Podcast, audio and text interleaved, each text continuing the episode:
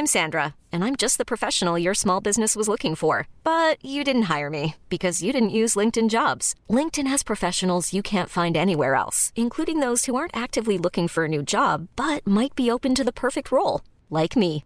In a given month, over 70% of LinkedIn users don't visit other leading job sites. So if you're not looking on LinkedIn, you'll miss out on great candidates like Sandra. Start hiring professionals like a professional. Post your free job on linkedin.com/achieve today. Hey, it's Ryan Reynolds, and I'm here with Keith, co-star of my upcoming film, If, only in theaters May 17th. Do you want to tell people the big news? All right, I'll do it. Sign up now and you'll get unlimited for $15 a month and 6 months of Paramount Plus Essential Plan on us. MintMobile.com/switch. Upfront payment of $45 equivalent to $15 per month. Unlimited over 40 gigabytes per month. Face lower speeds. Videos at 480p. Active Mint customers by 531.24 get 6 months of Paramount Plus Essential Plan. Auto renews after 6 months. Offer ends May 31st, 2024. Separate Paramount Plus registration required. Terms and conditions apply if rated PG. Many of us have those stubborn pounds that seem impossible to lose, no matter how good we eat or how hard we work out. My solution is PlushCare. PlushCare is a leading telehealth provider with doctors who are there for you day and night to partner with you in your weight loss journey. They can prescribe FDA-approved weight loss medications like Wegovy and Zepbound for those who qualify.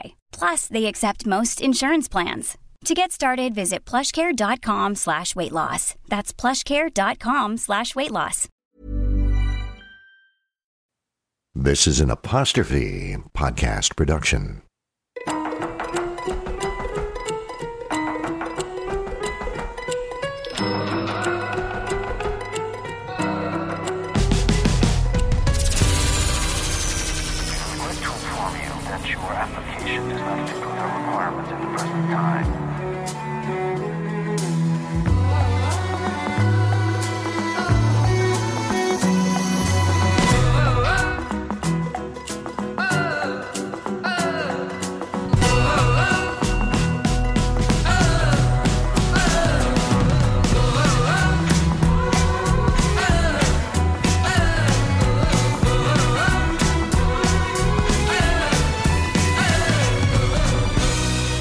As we regret to inform you, the Rejection Podcast.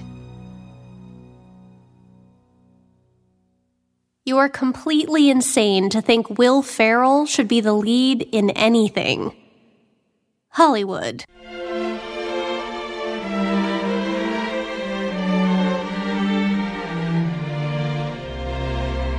There once was a young Jewish boy named David Berenbaum, who was obsessed with Christmas. He said Hanukkah was wonderful, but there was a special warmth to the Christian tradition. So, each year when the snow started to fall, he'd cozy up and take in the Rankin Bass Christmas specials, stop motion, claymation, animagic in all its red-nosed glory. It was the 1970s in Philadelphia. Berenbaum and his older brother spent most of their time at the movie theater. They liked films that transported audiences to other worlds. Indiana Jones, Close Encounters, Star Wars. But when Berenbaum was just 9 years old, their father passed away, rocking the family. A short while later, Berenbaum's brother went away to university, leaving his little brother behind. But he would leave something else behind, too. His Super 8 camera. Berenbaum would shoot short films throughout the remainder of his high school career. And by his final year, he'd decided he would become a film director. The best way to become a director, he determined, was to become a writer first. He figured directors were storytellers, and if one couldn't write a story, they had no business filming one. So, off he went to NYU to study screenwriting. And if the little Jewish boy from Philly was going to pen anything, it was going to be a Christmas movie.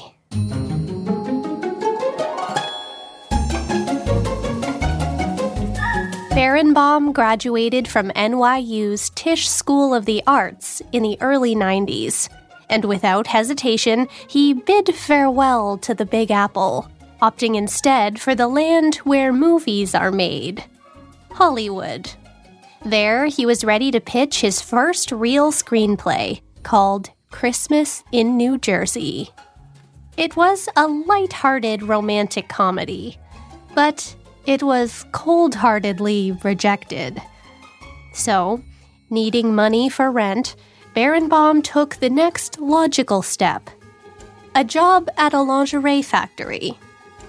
By day, he made negligees. By night, he wrote screenplays. Berenbaum wrote a few television scripts here and there and managed to land himself an agent. But soon came his first holiday season on the West Coast, and the green screenwriter started feeling a little red-nosed. Like his buddy Rudolph, he was an outsider. California Christmas was sunny and hot. It was weird. His heart ached for the northeastern snow, for his family. So, to feel a little closer to home, he popped out to Blockbuster and rented the Christmas classics of his youth. It's a Wonderful Life, Christmas in Connecticut, of course, the Rankin Bass classic Rudolph. And he got an idea. What if, instead of a reindeer, he created a Rudolph character that was an elf? But that elf finds out he's actually a human raised by elves. So he leaves the North Pole for the human world, New York City, in search of his real father. The elf, like Rudolph, would be a misfit. A misfit in the elf world as a human, and a misfit in the human world as an elf. An elf named Buddy. It was a story Berenbaum connected to on so many levels. A fish out of water, a quest for identity, a search for his father. He said it would be Rudolph the Red-Nosed Reindeer meets Big starring Tom Hanks.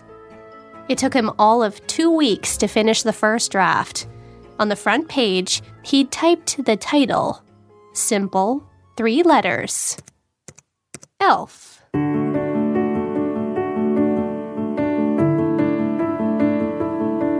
His agent was impressed.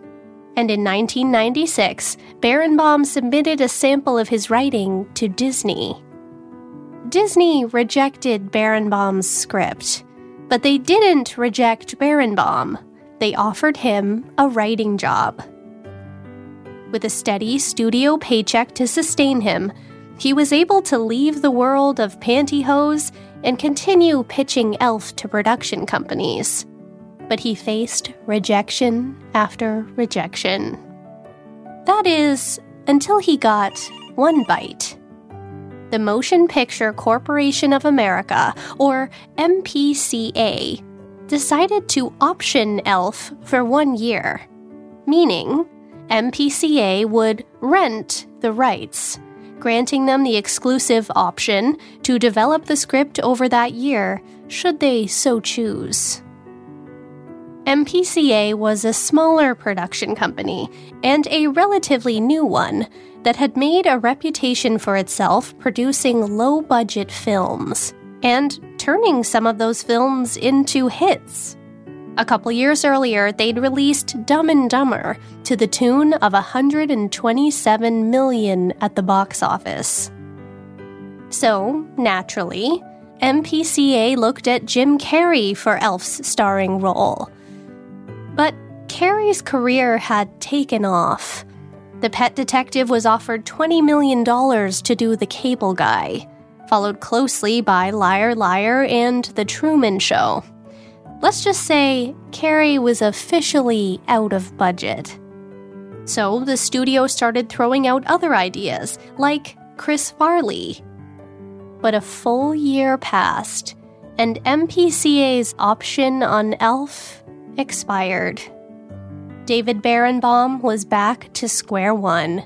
Jim Carrey accepted The Grinch Who Stole Christmas.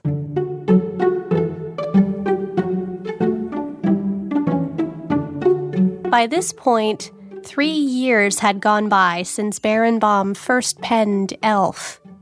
He continued pitching his story, and soon another production company showed interest, but nothing materialized. Then one day, a young executive by the name of John Berg came across the script. Berg worked in development at Universal Studios, but what he really wanted to be was a producer. So Berg invited Berenbaum to meet at a cafe near his office, and together, the strangers pored over Buddy's story. Berg could tell Berenbaum was talented, but he was a virtual nobody. Actually, Berg was also a nobody. He hadn't produced a thing before. But he liked the crazy script about the elf/man running around New York City, putting maple syrup on spaghetti and treating turnstiles like tilt-a-whirls. There was something warm about it all. Berg said in The Movies That Made Us that he could only afford to buy Berenbaum a coffee. Lunch was out of the question. But by the last sip, it was decided. Berg would become Berenbaum's manager, and together, they'd get this script made.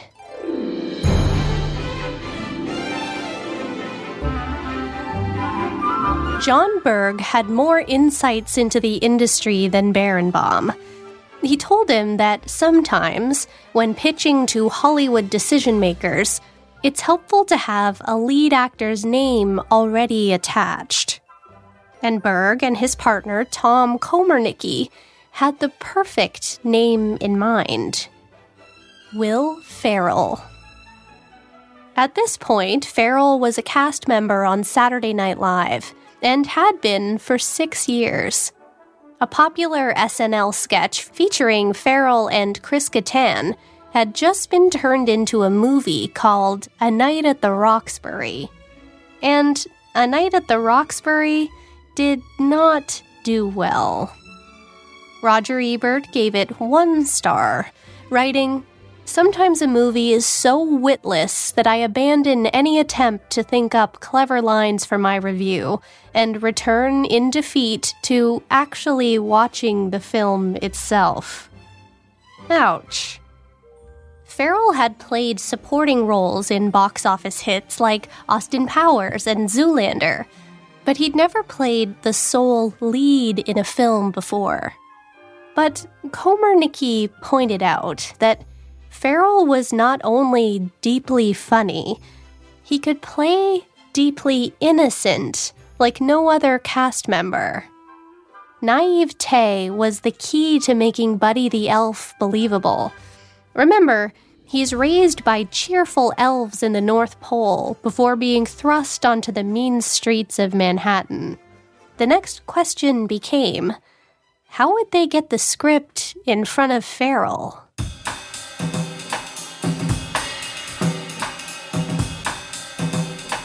Turns out, Hollywood is a teensy tiny place. So tiny that Berg's Saturday Morning Basketball League featured none other than Will Ferrell's agent. So, the next weekend, he showed the power forward the Elf script. And, to quote John Berg in The Movies That Made Us, here's what needed to happen in order for that script to actually reach Will Ferrell. If Ferrell's agent liked it, he'd pass it on to Ferrell's junior manager. If she liked it, she'd kick it up the ladder to the big kahuna in Ferrell's life, his manager. If his manager liked it, he'd drop it on to Ferrell's desk, and only if Ferrell liked it would he agree to meet with Berg.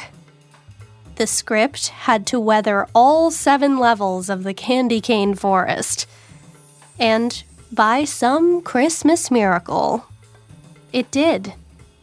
Berg and Komarnicki got the call saying Will Ferrell was attached.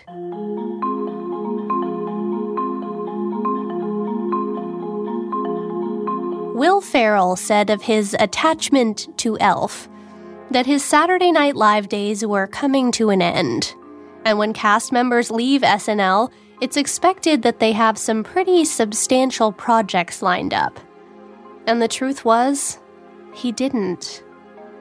He'd just finished filming a new movie called Old School, but the release date was unconfirmed, which wasn't a great sign. So, when a script landed on his desk about an elf man, he figured, why not? So Berg started calling studios, MGM, Warner Brothers, but everyone rejected Elf. Will Ferrell's name did next to nothing to get their curly-toed foot in the door. If anything, Ferrell's attachment was a detriment to some executives. He was too much of a gamble. One studio told Berg the idea that Will Ferrell should be the lead in anything was completely mad.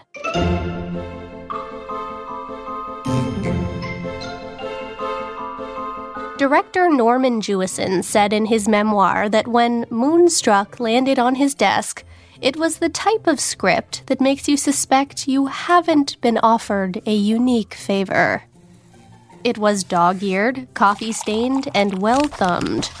When he inquired as to who'd read this script before him, the answer was everybody. The Elf script was no different. Berg and Komarnicki had dragged it all over town. But that's when they got a phone call from New Line Cinema, a horror movie studio. A junior executive over at New Line had come across the well-thumbed script, and he loved it. He loved Will Ferrell for Buddy, and he would option Elf. New Line Cinema was known for films like Evil Dead, A Nightmare on Elm Street, The Texas Chainsaw Massacre, and Friday the 13th. It was hardly a holiday movie studio, and that junior exec was hardly a seasoned vet. He'd never developed a film before. But he did know one thing. They'd need a director. But let's just pause and do a little inventory of the team so far.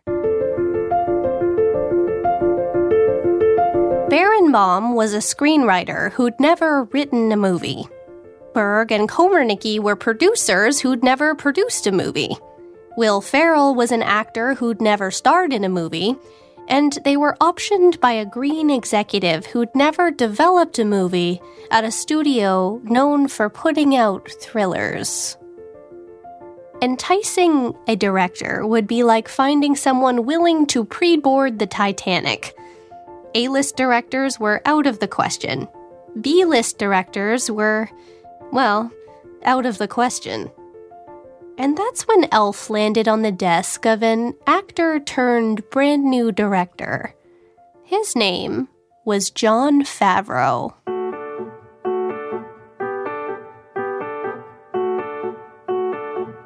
Back in 2001, Favreau was just wading into the world of directing. His acting debut was in 1993's Rudy. 3 years later, he'd write his first movie called Swingers, starring Favreau, Vince Vaughn, and Heather Graham. It was a low-budget buddy comedy about Favreau's earliest years in L.A. Swingers was rejected from the Sundance Film Festival and would be considered a box office failure, though critically, it did okay. 5 years later, Favreau made his directorial debut when he wrote and directed a film called Made, also starring he and Vince Vaughn. But Made only made its budget back at the box office. Now he'd been working on a pilot script with Judd Apatow that didn't get picked up. When Apatow's manager, who just so happened to also be Will Ferrell's manager, sent Favreau a copy of the Elf script. But Favreau wasn't interested.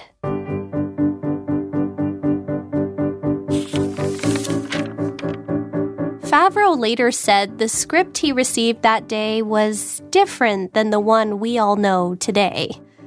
It was a little darker tonally speaking, more PG-13, and in need of some rewrites.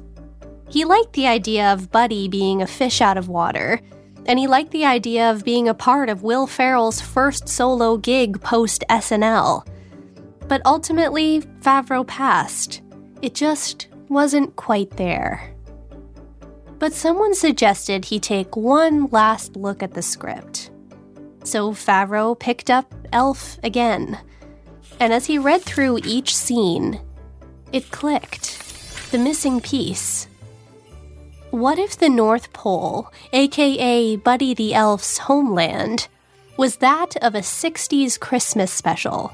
A time capsule that would draw on nostalgia for the adults watching, but remain whimsical and silly enough for the littles. A more well-rounded family Christmas movie would appeal to a broader audience, of course.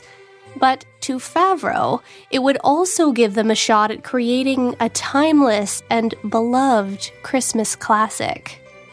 It was a lofty goal for a group of nobodies, but Favreau started writing.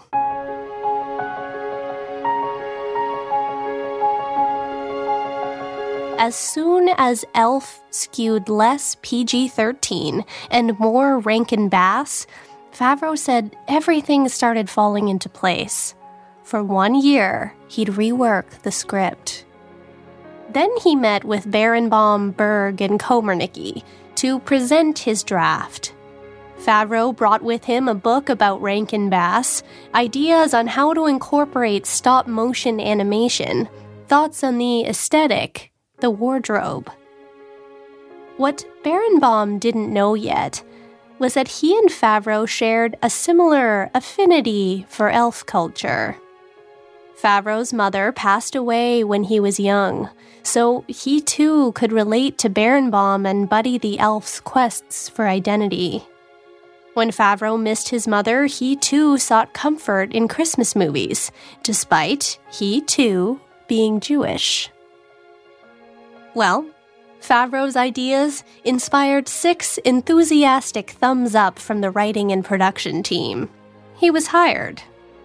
There was only one problem. The head of New Line Cinema had misgivings. He wasn't exactly confident enough in the material, or likely the team, to dole out the cash needed. Berg said in The Movies That Made Us, it was clear Elf wasn't his cup of tea. But somehow, a budget of $30 million was granted, and it was time to assemble the cast and crew.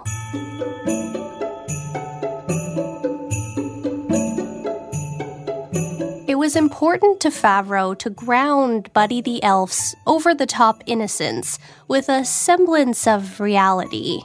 And he'd do so by placing non-comedic actors around Ferrell. For the role of Jovi, aka Buddy the Elf's love interest in the form of a Gimbel's Christmas elf employee, they wanted megastar Katie Holmes. But Holmes passed. So they hired a 21-year-old actress named Zooey Deschanel as backup. Deschanel was a working actress who'd played a small part in Almost Famous. Turns out, she could sing, and they liked that. Deschanel later said it wasn't the first job she'd landed after the real star rejected the part. For Jovi's perpetually stressed-out boss, they wanted Wanda Sykes, but Sykes passed. So they hired actor Faison Love instead. Favreau wanted legends Bob Newhart for Buddy's adopted dad, Papa Elf, and Ed Asner for Santa Claus. Both, miraculously, hopped on board. For the character of Walter, Buddy's biological human dad, they wanted comedy icon Gary Shandling, but Shandling passed. So their next choice was James Caan, aka Sonny Corleone, a.k.a. Hollywood's bona fide tough guy. They thought he'd bring a certain gravitas to the role. Caan accepted, though the cast and crew would spend the next few months terrified of him. Here we go. Rolling sound, play. When filming began, Caan started doubting his choice to partake in Elf, reportedly telling Will Ferrell one day after watching him bounce around the Empire State Building set that he simply didn't find him funny. In fact, it's said 63-year-old Caan just seemed irritated by 36-year-old Ferrell, which worked out for the scenes. Favreau said Caan didn't even like the movie title, Elf. It wasn't good. But Favreau could relate to Caan. Favreau was Jewish and Italian. Caan was Jewish, but everyone thought he was Italian. There was a baseline familiarity there. They had all of 13 days to film their New York City street scenes, many of which are Buddy's first moments in the real world. So, the wide-eyed and innocent elf goes up to strangers, a lot, requiring believable annoyance and discomfort on the part of the extras.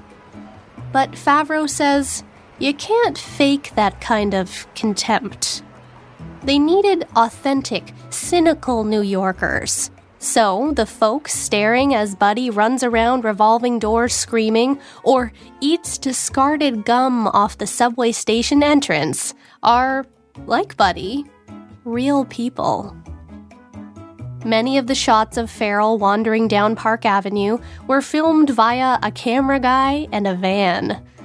Ferrell said he had a moment in the pointy shoes and the yellow tights where he thought, "Oh my God, my career is over." But soon, the first scenes were ready to be shown to the executives back at New Line. They watched as SNL's Will Ferrell, in a green and yellow elf hat, screamed, "Dad! Dad!" repeatedly through a gimbal's window display at a stone-faced Sonny Corleone. And the studio head didn't so much as crack a smile. He hated it.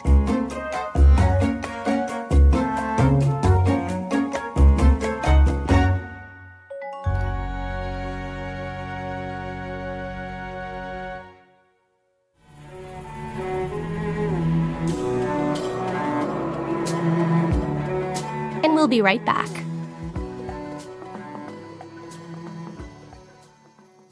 Hey, did you know Apostrophe has a YouTube channel? You can listen to We Regret to Inform You and Under the Influence anytime. Just tap the link in this episode's description. A lot can happen in the next 3 years. Like a chatbot may be your new best friend. But what won't change? Needing health insurance. United Healthcare Tri-Term Medical Plans are available for these changing times.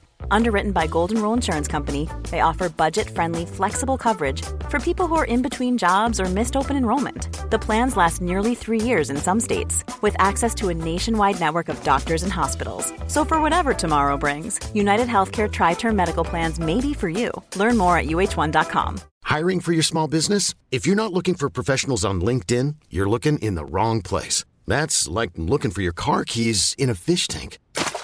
LinkedIn helps you hire professionals you can't find anywhere else, even those who aren't actively searching for a new job but might be open to the perfect role. In a given month, over 70% of LinkedIn users don't even visit other leading job sites. So start looking in the right place. With LinkedIn, you can hire professionals like a professional. Post your free job on linkedin.com/achieve today. Hey, it's Ryan Reynolds, and I'm here with Keith, co-star of my upcoming film, If, only in theaters May 17th. Do you want to tell people the big news? All right, I'll do it. Sign up now and you'll get unlimited for $15 a month and 6 months of Paramount Plus Essential Plan on us. Mintmobile.com/switch. Upfront payment of $45 equivalent to $15 per month. Unlimited over 40 gigabytes per month. Face lower speeds. Videos at 480p. Active Mint customers by 531.24 get 6 months of Paramount Plus Essential Plan. Auto renews after 6 months. Offer ends May 31st, 2024. Separate Paramount Plus registration required. Terms and conditions apply if rated PG. Wow. Nice. Yeah. What you're hearing are the sounds of people everywhere putting on Bombas socks, underwear, and T-shirts made from absurdly soft materials that feel like plush clouds. Yeah, that plush. And the best part? For every item you purchase, Bombas donates another to someone facing homelessness. Bombas. Big comfort for everyone. Go to bombas.com/ACAST and use code ACAST for 20% off your first purchase. That's bombas.com/ACAST, code ACAST.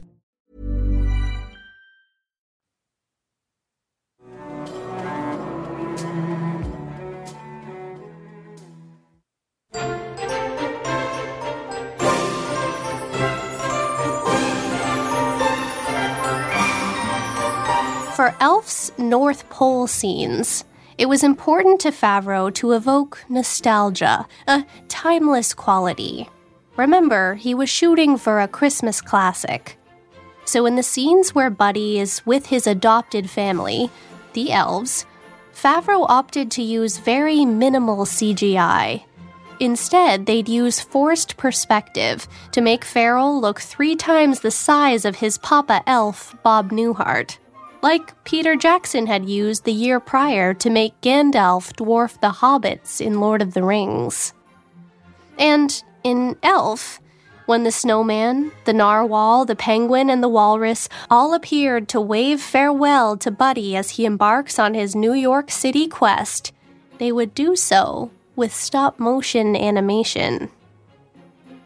It required homework on the part of Favreau and his crew, and hours to shoot mere seconds of footage, making tiny adjustments and ensuring the light and eye lines of each character matched up perfectly. There were doubts on the part of the crew, but Favreau said when he watched the scenes back, it was magical.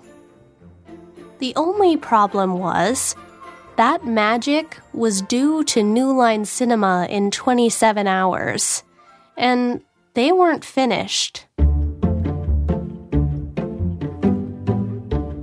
Jon Favreau was aware of New Line Cinema's feelings about his movie, and he was not going to give them another reason to leave Elf on the shelf. So, the stop-motion effects team had 1 day to shoot the remainder of their footage, and 1 all-nighter's worth of time to edit. And 27 hours and 12 pots of coffee later, they managed to get the job done. With the final footage locked and loaded, New Line Cinema held a screening for employees and friends. And Berg, watching the film all together, said it exceeded his expectations of what the movie could be. The audience was loving it, which he hoped might force the perspective of the New Line executives. Next up was the final scene, the crescendo, where Jovi realizes Buddy was right all along, that the best way to spread Christmas cheer is singing loud for all to hear. She serenades Central Park with Santa Claus is Coming to Town, persuading even James Caan's character to join in, and inspiring enough Christmas spirit to power Santa's sleigh and save Christmas. But just as Santa appeared in the park, boom, the movie's credits appeared. New Line Cinema cut Favreau's ending. Favreau was devastated. At the end of the day, New Line had the final say, and they'd severed the scene that brought it all home. New Line reportedly wanted to make Elf a more traditional comedy. But there was nothing traditional about Elf, aside from the Rankin Bass references. That was the point. Fearing changing the new ending would be what sunk the film, Favreau stayed committed to his vision. And in the end, following a revolt from the cast and crew, New Line Cinema relented. The final scene was restored, just in time. And on November 7th, 2003, Elf was released to the real world.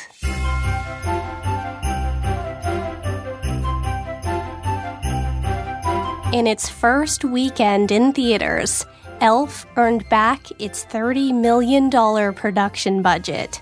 By its second week, Elf was #1 at the box office.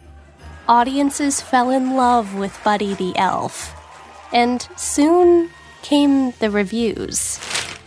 Variety wrote that Will Ferrell graduated to his first solo leading role with flying colors. Then Roger Ebert, the first critic to ever win the Pulitzer Prize for criticism, put his discerning pen to paper. Ebert wrote, "If I were to tell you Elf stars Will Ferrell as a human named Buddy who thinks he is an elf and Ed Asner as Santa Claus, would you feel an urgent desire to see this film? Neither did I. I thought it would be clunky, stupid, and obvious.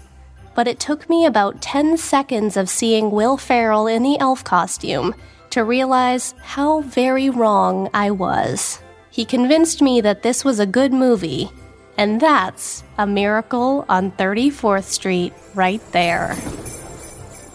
Ebert praised the film's unexpected casting, and James Caan apologized to Will Ferrell, telling him every day on set he thought he was way too over the top. But now, he saw what he was doing, and it was brilliant. Ferrell gave Caan a wrap gift. Attached was a note that read, "Great working with you. The first Godfather was a little bit slow, but the second two are really good."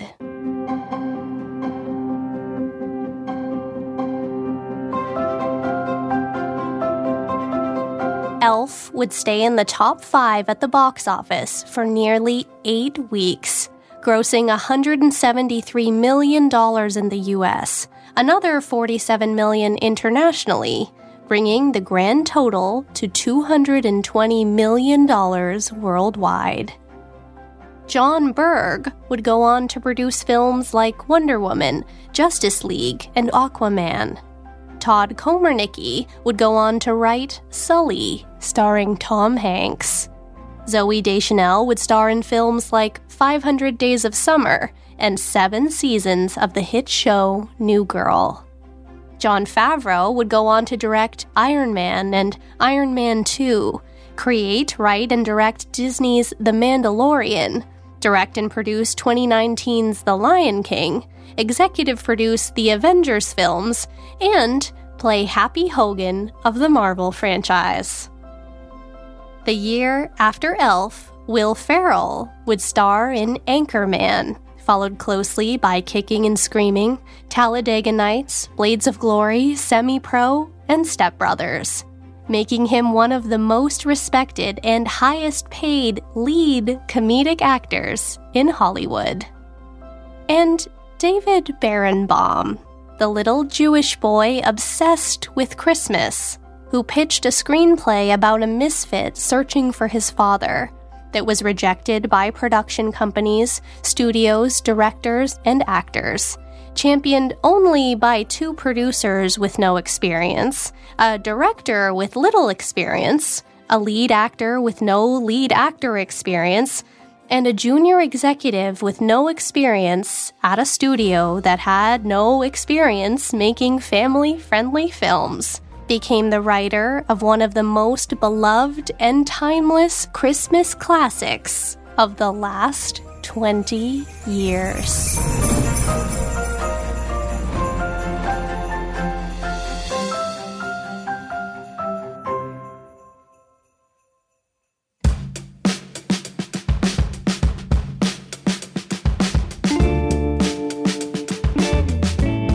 This is the last episode of the 2023 season, and we want to say something. We all struggle with rejection, and one of the things we've learned through all of these stories is that it's so important to surround yourself with believers, people who see you, people who can help you sail across the choppy sea, people who want you to succeed. David Berenbaum struggled to find that for so long. Rejection after rejection piled up. Nobody wanted Elf, until he found believers in Tom Komarnicki and John Berg. And to prove how valuable believers are, they were able to attract a production company that specialized in horror films to produce a kooky Christmas movie about an elf. Never underestimate the power of believers. And here's the thing. If you can't find a believer in your midst, if you can't find your people, or if you can't find a community to push you up that hill, dip your toe back into the warm waters of this show. The reason we started this podcast was to be a community of support for the brave, for those in the arena, for those about to hit publish on their YouTube singing videos, for those sending out their manuscripts, for those standing outside the audition rooms, for those about to send out a resume, for those trying to work up the courage to present an idea to their boss, and for those like Lisa Kudrow hiding under the covers after losing their dream job. Fear of rejection can be paralyzing. But listen to these stories again and absorb the courage found in the last 4 seasons, because courage is contagious. If you're an actor, you can look to our actors. If you're an athlete, you can look to our athletes. And if you're a pioneer in your field and you don't know who to look to our pioneers in other fields.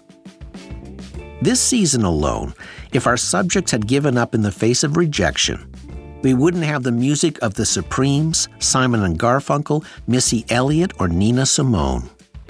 We wouldn't enjoy Hershey chocolates or the movies of Walt Disney, and we wouldn't marvel at the sight of the Eiffel Tower.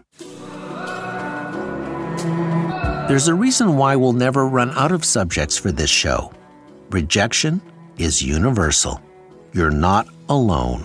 Actually, you're in excellent company. So when you need to recharge with the community, plug in here. And remember, never, ever give up. See you next season.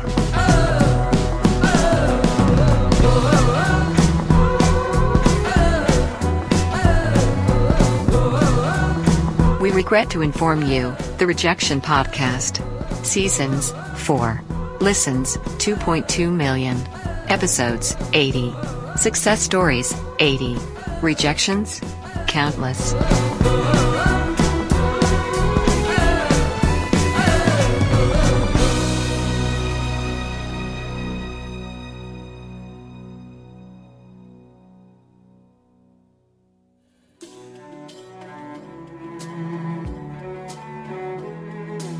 The Rejection Podcast is an Apostrophe Podcast production and is recorded in our Airstream mobile recording studio.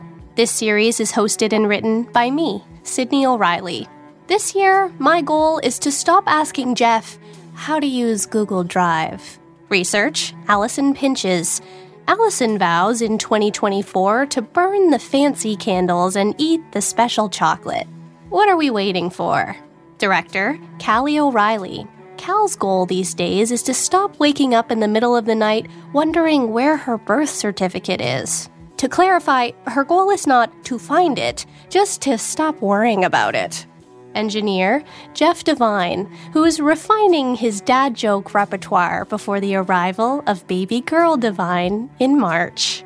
Producer, Debbie O'Reilly, whose 2024 goal is to tame her cowlick into millennial middle part submission. Good luck, Debs. Theme music by Ian Lefevre, whose only goal in life is for the sound of his own compositions to overpower the chickens clucking in his head. And Ari Posner, whose goal is similar to his partner's, but slightly less alarming, to find inner peace. Tunes are provided by APM Music, and we're proudly powered by ACAST. The main source for this episode is The Movies That Made Us. Other major sources are listed in the show notes on our website, apostrophepodcasts.ca/rejection. You can follow us on social for updates throughout the off-season at @apostrophepod. While you're there, let us know of any rejection stories you'd like to hear. This series is executive produced by Terry O'Reilly. Terry's only goal is to quietly keep curling Debbie's cowlick while she sleeps. A giant, heartfelt thank you to you, our listeners. Have a safe and wonderful holiday. We'll see you in the spring for Season 5. When you make decisions for your company, you look for the no-brainers. And if you have a lot of mailing to do, Stamps.com is the ultimate no-brainer. It streamlines your processes to make your business more efficient, which makes you less busy. Mail checks, invoices, legal documents, and everything you need to keep your business running with Stamps.com. Seamlessly connect with every major marketplace and shopping cart. Schedule package pickups and see your cheapest and fastest shipping options from different carriers. With rates up to 89% off USPS and UPS rates. And with the Stamps.com mobile app, you can take care of mailing and shipping wherever you are. Make the same no-brainer decision as over 1 million other businesses with Stamps.com. Sign up with code PROGRAM for a 4-week trial, plus free postage and a free digital scale. No long-term commitments or contracts. That's Stamps.com. Code PROGRAM. When you need mealtime inspiration, it's worth shopping Kroger, where you'll find over 30,000 mouthwatering choices that excite your inner foodie. And no matter what tasty choice you make, you'll enjoy our everyday low prices, plus extra ways to save, like digital coupons worth over $600 each week. You can also save up to $1 off per gallon at the pump with fuel points. More savings and more inspiring flavors make shopping Kroger worth it every time. Kroger, fresh for everyone. Fuel restrictions apply. I'm being completely honest now, okay? Homelessness makes me uncomfortable. But then I think, at least it's not sleeping on the sidewalk with everything I own uncomfortable. Don't let homelessness assumptions get in the way of homelessness solutions. Go to CanadaCanDoIt.ca. Help the Canadian Alliance to End Homelessness.